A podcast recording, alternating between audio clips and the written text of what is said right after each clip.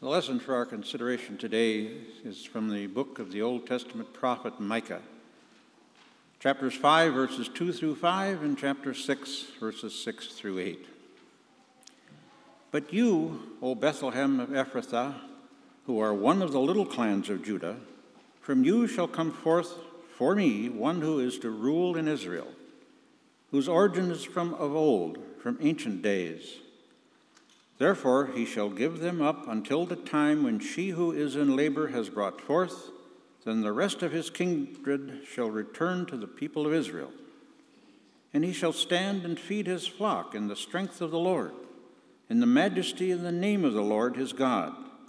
And they shall live secure, for now he shall be great to the ends of the earth, and he shall be the one of peace.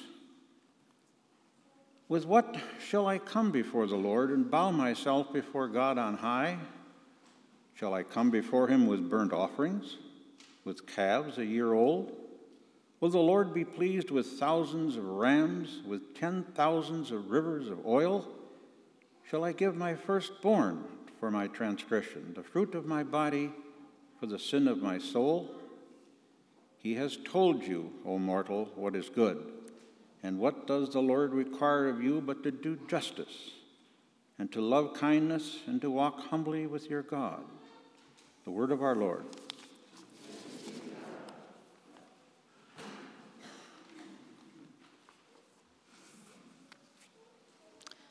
Let's open with prayer, please. May the words of my mouth and the meditation of our hearts be acceptable in your sight, O Lord our rock and our Redeemer. Amen. The scripture this morning is bookended by a prophecy of hope in chapter 5. The promised one of peace will come out of an insignificant little town called Bethlehem, and he will be great to the ends of the earth. At the other end of the reading is Micah 6 8 a simple yet powerful prescription for a life of true faith. Do justice, love kindness, and walk humbly with your God. Do we take this as a personal call, an invitation to live a life of faith? I think so. But it's also a corporate call to journey with God together through this life. It's natural for us to hear Micah's prophecy as a messianic prophecy, the Christ to come, because our imaginations are shaped by the rest of the story. We know what happened later. But Micah was speaking to an audience in the late 8th century before the Christian era. We know from the rest of Micah's writing that it was a time of corruption, of turmoil, and deep insecurity in Israel. Micah's audience were his own people, and God spoke through Micah in terms of their present conditions as God speaks to us in terms of our present. Always with the reminder of God's activity on their behalf, on our behalf, out of the past and with an eye to God's promised future. Well, what happens between these two bookends? At the beginning of chapter 6, which isn't included in our reading, God challenges Israel because the Lord has a controversy with the people. God invites them to plead their case before the mountains and the enduring foundations of the earth, to let the hills hear their collective voice in their own defense. The Creator calls creation as the jury to decide the controversy with God's creatures. Well, this is a pattern rooted in Scripture. We know it. God's chosen people who God delivered time and time again are chronically unfaithful. In Micah's time, society was going downhill fast. There were three issues complicating life in the kingdom. First was Israel's neighbor, Assyria. They were a superpower and an imminent threat to the people of the little clans who didn't stand a chance against the military might of their neighbor. Micah proclaimed their only hope was to trust in the power of God by remaining faithful. Second was the rampant social and moral abuse in the culture, which threatened the very existence of most of the populace. The wealth disparity was abominable, and the gap was widening due to the attitudes and behaviors of the powerful, who were taking land and inheritances from the poor. They were evicting widows and cheating in the marketplace by fixing the weights and the scales. Their concern was for their own gain and didn't care that they were stealing the vitality and identity of the people by confiscating what they had no right to. And third, those presenting themselves as religious wore a facade of piety, while they allowed forbidden practices like human sacrifice and worshiping other gods. Their worship was no more than lip service and meaningless sacrifices, grandiose gestures without love for God or neighbor. So, when called to plead their case before God and all creation, this is on the scale of the cosmos they dared to put a price on God's mercy. What do you expect, God? We've been making our burnt offerings and sacrificing expensive yearling calves. What will be enough? Will the Lord be pleased with thousands of rams? Or fill in that blank thousands of dollars, of toys, of shoes, or any of the other things we humans accumulate and consider important. But they were viewing their worship and their relationships with God through the eyes of the world and not in relationship of love. But the all powerful, all knowing, ever present, merciful God said no.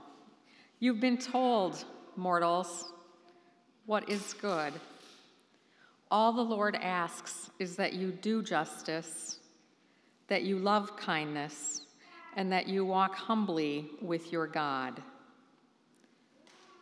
We, all of humankind, engage with our God in our journey through life, joining in God's justice and spreading kindness between all people everywhere what is at stake between God and God's creatures is relationship that too many humans had left unattended.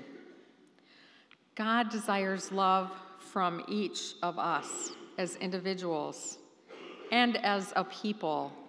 God loves justice, which is about fairness.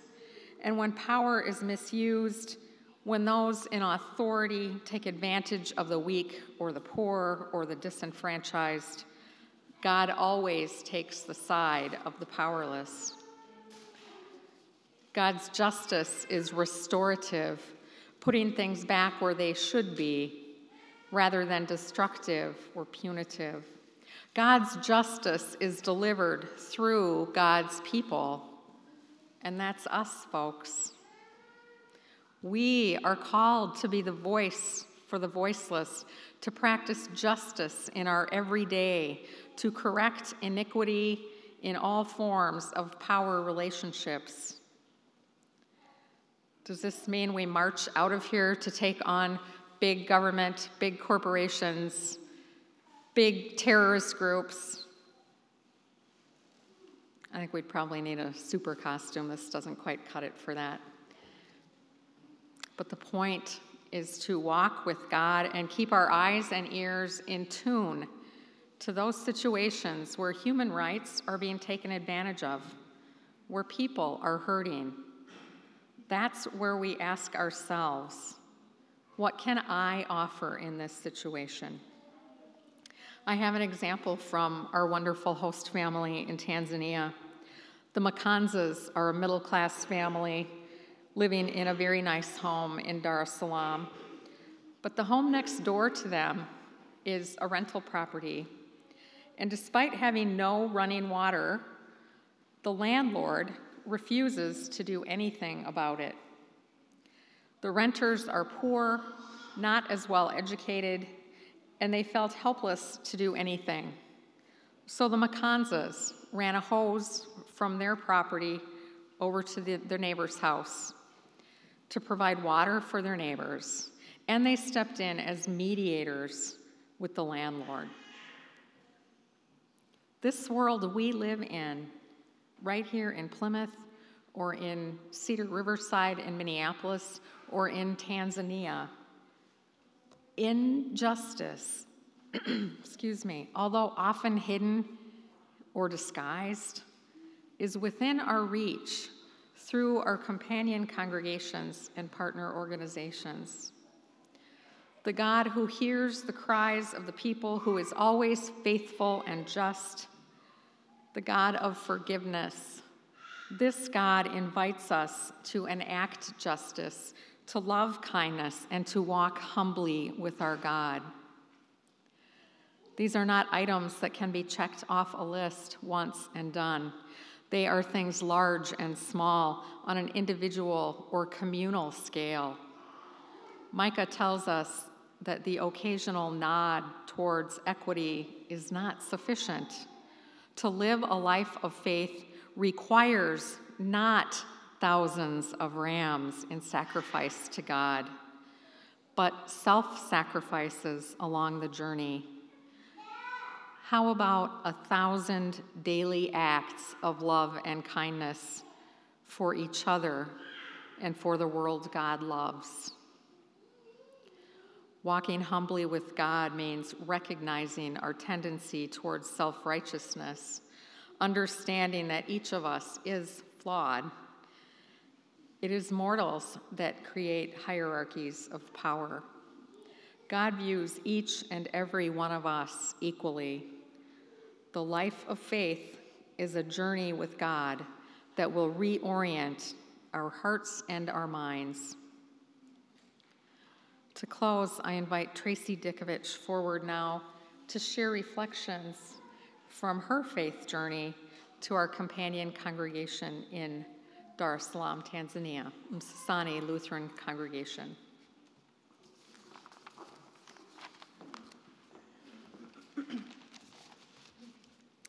Going to Africa would be a trip of a lifetime, and when the opportunity presented itself, I wanted to go. It sounded like an adventure, Yet deep inside, I knew it was going to be a huge leap of faith. I would have to trust and just let go.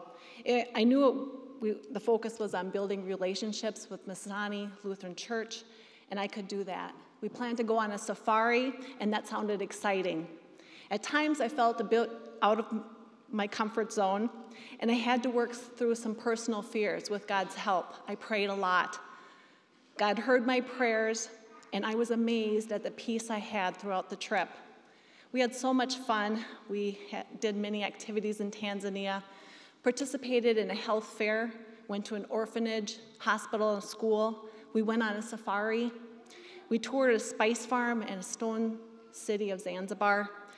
But I especially enjoyed getting to know the people of Tanzania. They are people of deep faith.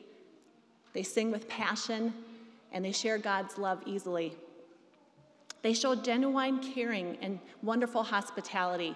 We arrived real late at night and were greeted at the airport with hugs and each given a bouquet of roses. It was at midnight, and the choir was all dressed up waiting for us, and ready to sing. I love listening to the choirs and watching them move together in rhythm. They dressed in vibrant colors, and their music was lively, and their dance was mesmerizing. Usually they sang in Swahili, but somehow it spoke to my soul. I sensed deep gratitude towards God's grace and blessings during their praise and worship time, and they seemed to be more open in their faith as it was integrated in their everyday life. They gave thanks to God for provisions, for protection, guidance, and life. We were asked to sing How Great Thou Art at Sunday Mass, both in Swahili and in English. Well, again, this pushed me out of my comfort zone. I am not in choir and can barely carry a tune. But we practiced, and then on Sunday, we were to sing from the heart. It was such a powerful experience, praising God through this song. The congregation was also singing, and Pastor Matili was behind us with his deep, loud, thundering voice. The Spirit was moving, and we were in tears. I also saw God at work through Healing Touch Spiritual Ministry. Our Mount Olivet Healing Touch t- team began a ministry here two years ago. And Healing Touch is a prayer filled, heart centered healing of the body, mind, and spirit. Two years ago, we presented this ministry to the Msasani members that were visiting Mount Olivet. It was well received, and now we are invited to do Healing Touch there in Tanzania. Two women, Elizabeth and Ellie, joined us um, on that particular day. We saw 40 participants for Healing Touch, so it was very much appreciated. Pastor Matili also came. He was curious and he wanted to learn more. He received healing touch, and leader told us how he could envision the spiritual healing touch at their congregation. During the following Sunday Mass, he introduced both Elizabeth and Ellie, who would lead this ministry at their church. We plan to stay in contact with them through email and Skype. Since we've been at, back at home already, Pastor Matili has emailed that they have provided spiritual healing touch there at another church. He stated it was very powerful, that everyone who received saw the Holy Spirit. He wanted us to know that the seed that was planted has been growing fast and effectively. He praises God, and so do we. God is good. God is working. He's transforming my heart and mind. He's drawing me closer into a deeper relationship, and it's, it's an exciting spiritual journey. And now I'm ready for the adventure.